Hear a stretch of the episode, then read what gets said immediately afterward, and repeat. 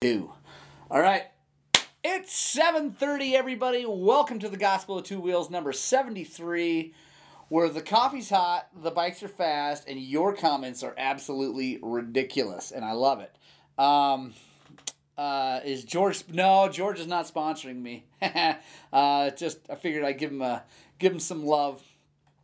Um, this is he's talking about the Corks series. Uh, Corks is the Colorado Off Road Championship Series um, race series out of the Front Range of Colorado. Which, if you don't know, the Front Range is everything to the east of the mountains.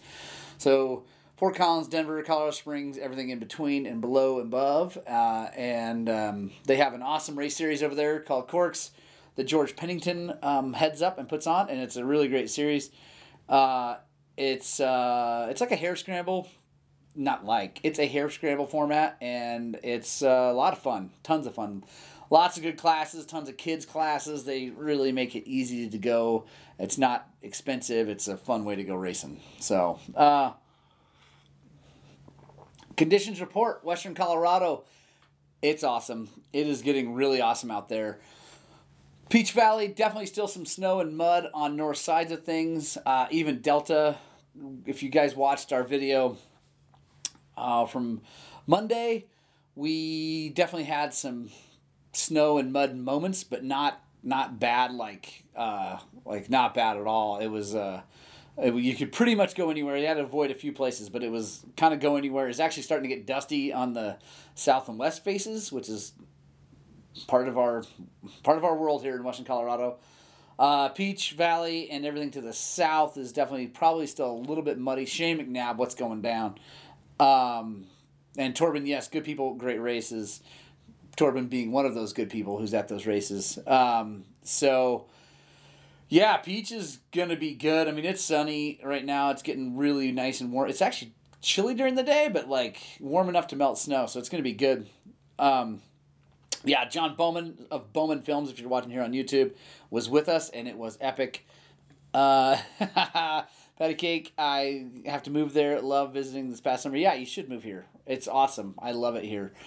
It's uh, I've said this so many times, but it is like the center of the mecca of dirt biking, and I think the western Colorado, western United States because we got access to amazing high mountain stuff within an hour and a half and and closer, uh, and then we have Moab is only two and a half hours away, or you can take a dirt trail right there. Uh, yeah, it's just brilliant. Five Miles of Hell is only a few hours away. It's just, you know, and everything. All of our local stuff is, I think, as good, if not better, than just about anything on earth. We have an amazing BLM who is very supportive of the sport, and we have a Forest Service that is actually getting even more supportive of the sport because they got a new person in. I think I talked about that last week. Uh, very excited. Um, Thanks, Brian Weishman. Uh, Delta, he said Delta looked great on the last vid. It was great. It's a lot of fun. It's kind of just an open area. There's no real uh, single track or de- designated trails, so you can kind of just go anywhere you want to go um, and make your own thing. So that's why Delta is a lot of fun.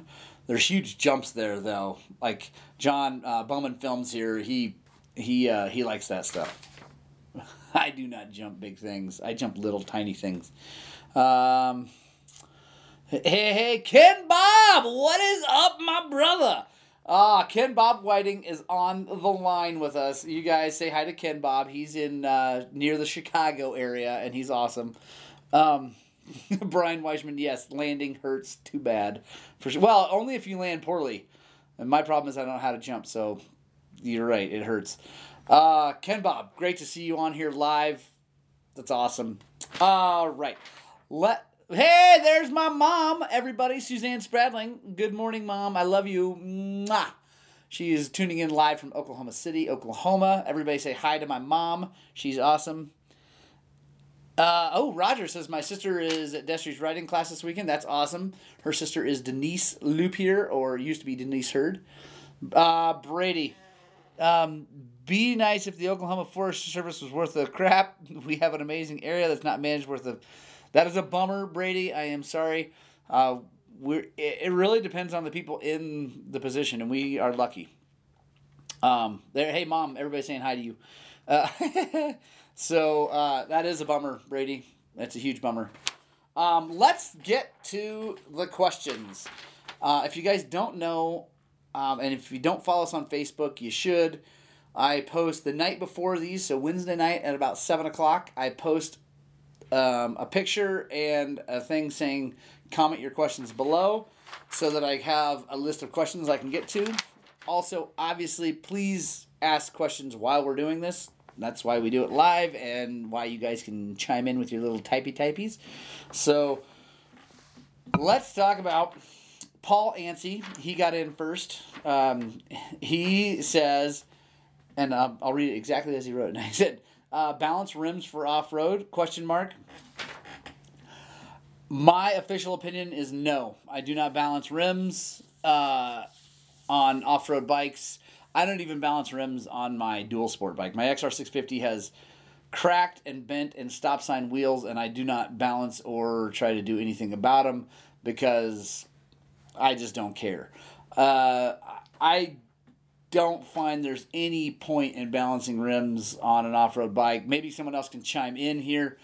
Uh, I know that guys that do a lot of dual sport on their bikes like to balance them because they do. I mean, an unbalanced wheel, especially with a tube or even like the tubeless system where you have a rim lock and um, valve stem on one side of the wheel, it's going to be really heavy over there. And it creates this harmonic thing. It'll kind of oh, oh, oh, down the road um, if you're doing a lot of that. And uh, I for sure, I guess. Um, Roger Hurd says Mexico, yes. Yeah, I would agree with that, um, although I never did. But if you're going 80, 90 miles an hour, a balanced wheel is super duper important. Um, Ken Bob, we're in Moab into March. Uh, so sorry, we'll try for a Thursday night ride the 26th. Right on. Why are you sorry about being in Moab? You shouldn't be sorry. Um, Ken Bob, do not balance wheels. Look at what you're riding on. Really? I know. Um, uh, Brian Weishman, keep it under 70. Yeah, I like so my XR650 like I said is like the wheels are not round anymore and there's definitely no balancing going on and I can go 70 75 down the road and it just doesn't bother me. I I I don't ride it like a street bike. I'm not carving turns at 100 miles an hour. I'm not doing things like that. So to me, if it bounces a little bit, a little bit, it's a dirt bike, right? I don't doesn't bother me. So, Paul, my official answer is no. It's a waste of time. If it bothers you though, if you're like going down roads and if it's like driving you nuts, then balance them. but I would say if you're going to balance them, uh, you don't need to put it on like a balancing stand or a spin balancer. You don't need to do that. That is a giant waste of your time all you really need to do, especially like basically we're talking about European bikes, KTM's, um, because for for whatever reason KTM puts uh, the rim lock and valve stem on the same side of the wheel, about like four spokes, four spokes apart. It does make mounting um, way easier when you're using tubes. But anyway, because they do that, uh, one side is really really heavy. So I have very many times for people who just couldn't deal with the fact that it didn't go down the road perfectly smooth, uh, I just take a bunch of weight and put it on the other side. And by a bunch of weight, I don't know, maybe an ounce and a half, two ounces, something like that. I'm just guessing. Um, usually like eight little squares, and I think they're a quarter ounce a piece. Um, and I just go to the opposite side, put them on there, let it rip, and that's usually just fine. Uh, Torben Oh uh, yeah, Sherco and Beta two. I figured most of the European brands have them all like that. And like I said, that makes mounting tires way easier, but it is a pain in the butt for balancing if you want to do it. Um, put uh, there, Brian Weishman, just put another rim lock on the opposite side. For sure, I just don't like running two rim locks because changing tires sucks. Um, Brady, do you really run three rim locks? If you do, you're crazy. Um, Torben, I feel it on a fire road over 60. Yeah, for sure. I mean, 60 miles an hour is fast on a dirt bike. And, I mean, fast. And uh, if you, like, yeah, I can, I notice it. I mean, I can tell that it's not perfectly round or what. I, yeah, but for me, I'm okay with that. I'm on a dirt road. Um, know, it, to me, it's not worth the time. So I am just not worth. I'm not willing to put the time and effort into it. I just want to go ride my dirt bike. So, which is why I run mousses, which, by the way, would throw balancing off anyway. So, uh, my official answer is no. But if it makes you feel better, then do it. Um, Paul, yeah, on your, I mean, on your X-Trainer, dude, it would be a massive waste of time. I think. I don't know how fast those things go, but I know they're not made for speed. So, uh, Jimmy Neihart, no pro heroes, three rooms. What's happening? Um, sweet. Torben says, I agree, no balance on dirt bike. Like I said, my XR650 is basically a dirt bike, so that's why I don't bother.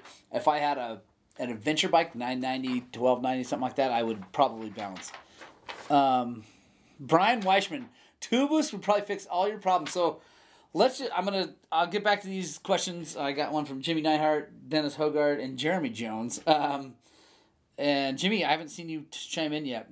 Um, uh, hold on, quick. Uh, Brady Metter, I ride a big uh, horsepower four stroke with lots of me on top for traction. Got to run three rim locks.